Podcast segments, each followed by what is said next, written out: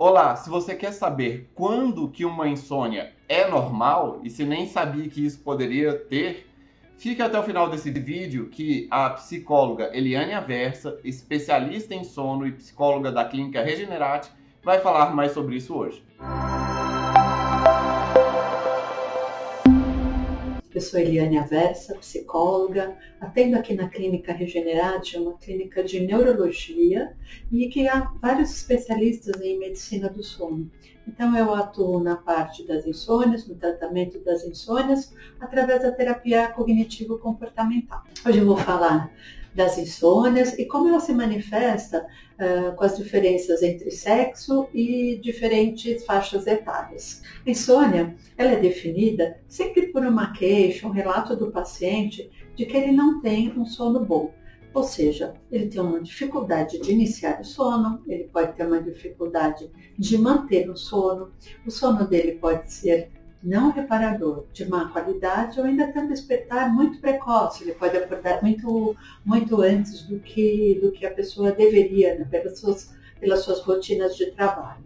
Através de vários estudos populacionais, eh, em diversos países, chegou-se a um consenso de que a insônia atinge 30% da população adulta. Só no Brasil, ela atinge 73 milhões da população adulta, segundo a Associação Brasileira de Sono.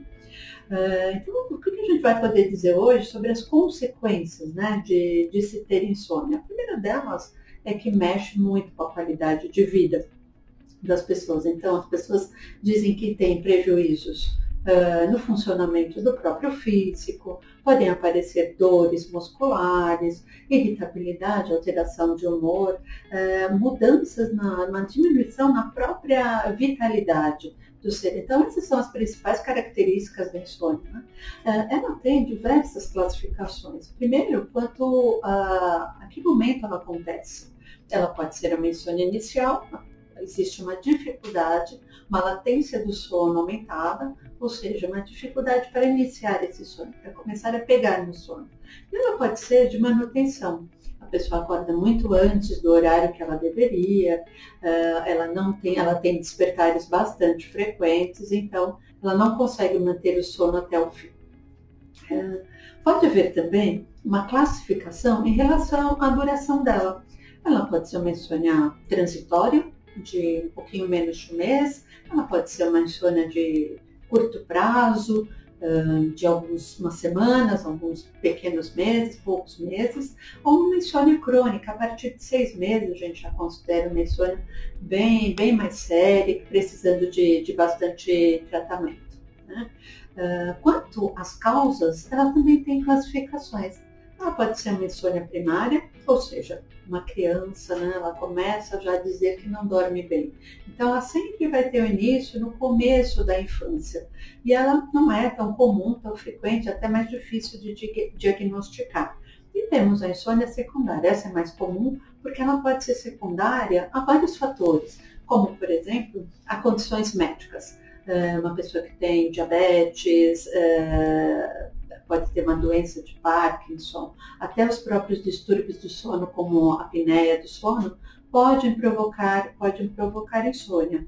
Ah, alguns medicamentos, às vezes as pessoas já tomam alguns medicamentos para outras coisas, uh, medicamentos quimioterápicos ou mesmo antidepressivos, alguns, e aí a pessoa passa a ter insônia. Né? Ela pode ter também uh, uma insônia secundária ao próprio estilo de vida. Então, uma pessoa, um executivo, por exemplo, que uh, viaja muito para o exterior, ele sofre de alterações do fuso horário, que são os jet lags, e aí a pessoa tem muita dificuldade né, de manter uma rotina de sono. É bastante comum também nas pessoas que trabalham em turnos, principalmente os turnos rotativos. Condições médicas, uh, desculpa, condições psiquiátricas uh, chegam a atingir 40% dos insônios. Então, condições psiquiátricas uh, chegam a atingir 40% dos insônios, principalmente ansiedade e depressão.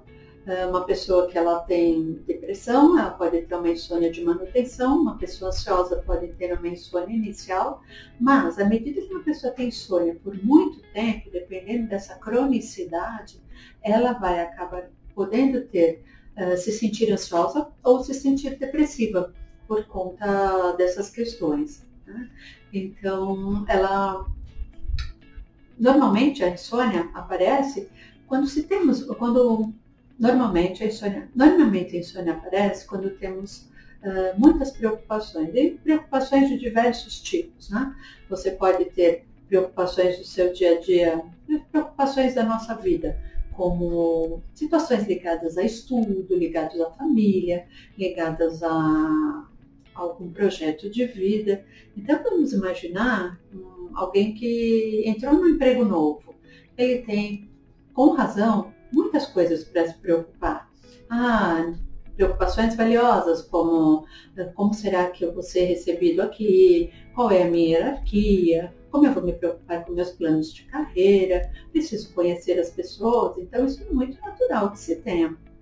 Mas é preferível que se tenha essas preocupações num determinado, num determinado momento do dia, porque à noite uh, nós devemos preservar, garantir o nosso, o nosso descanso. Então, caso esses pensamentos aconteçam no período noturno, por exemplo, você pode começar a pensar em, em situações mais positivas, como por exemplo, eu tenho as minhas habilidades para estar, estar aqui, eu tenho potencial para essa vaga, eu concorri com vários candidatos e fui escolhido. Então você transforma todas essas, essas condições negativas em positivas.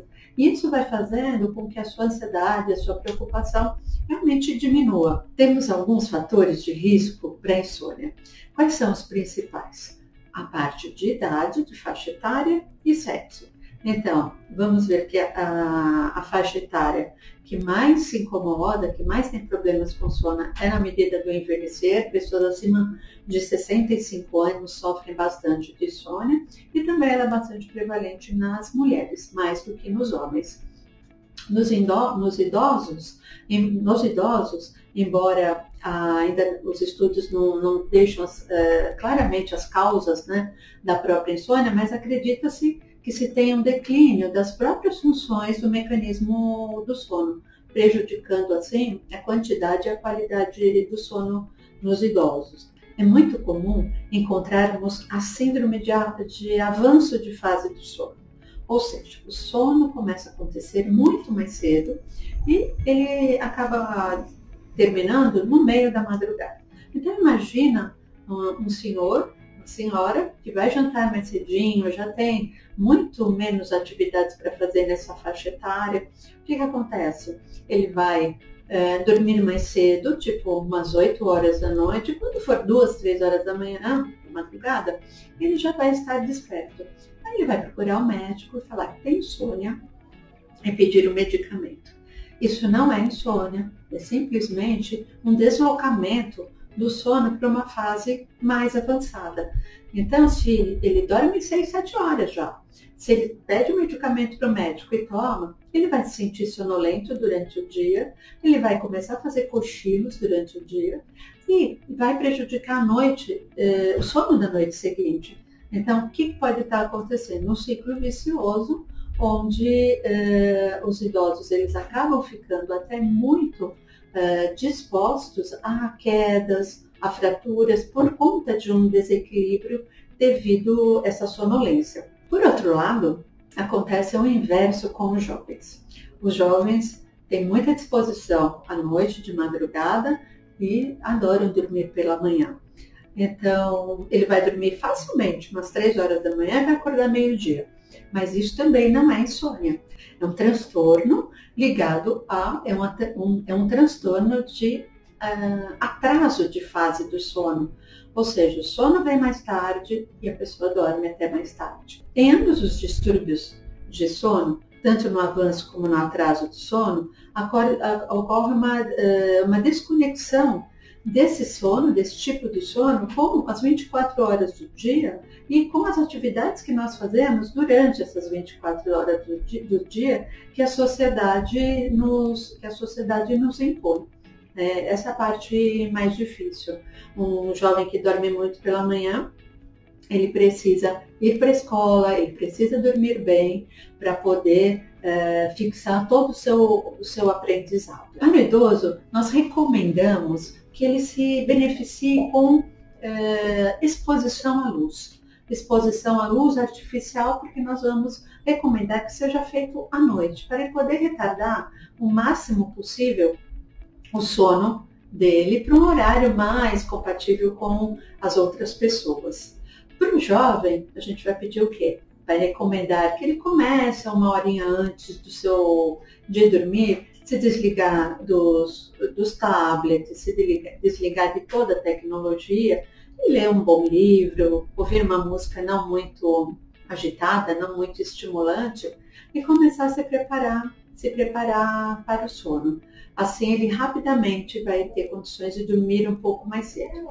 E como a gente sabe do, poder da luz dentro do, do sono, a luz ela interrompe a melatonina, que é, que é o hormônio do sono. Então, pela manhã, o jovem deve colocar bastante luz, bastante luminosidade, e à noite o, o idoso vai fazer o benefício uh, da própria luz. Então, pela manhã, o jovem joga luz, joga atividade estimulante para interromper o sono, e à noite o idoso coloca a luz para conseguir dormir mais tarde.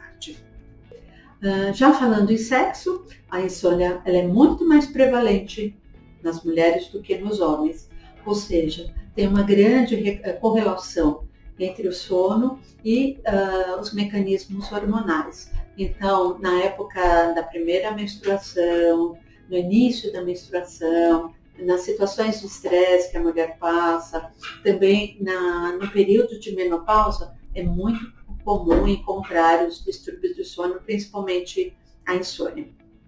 Eu espero ter ajudado vocês com essas informações. Se ficarem com dúvidas, de fato procurem um especialista. Se vocês acharem que tem algum desses problemas, o especialista é a pessoa mais indicada, né, para fazer um bom diagnóstico, para te dar uma conduta completamente adequada uh, para você se sentir melhor. E se você gostou desse vídeo, deixe um like e também uh, procure acessar o sininho para uh, receber mais notificações cada vez que uh, tivermos assuntos relacionados a esse, do seu interesse.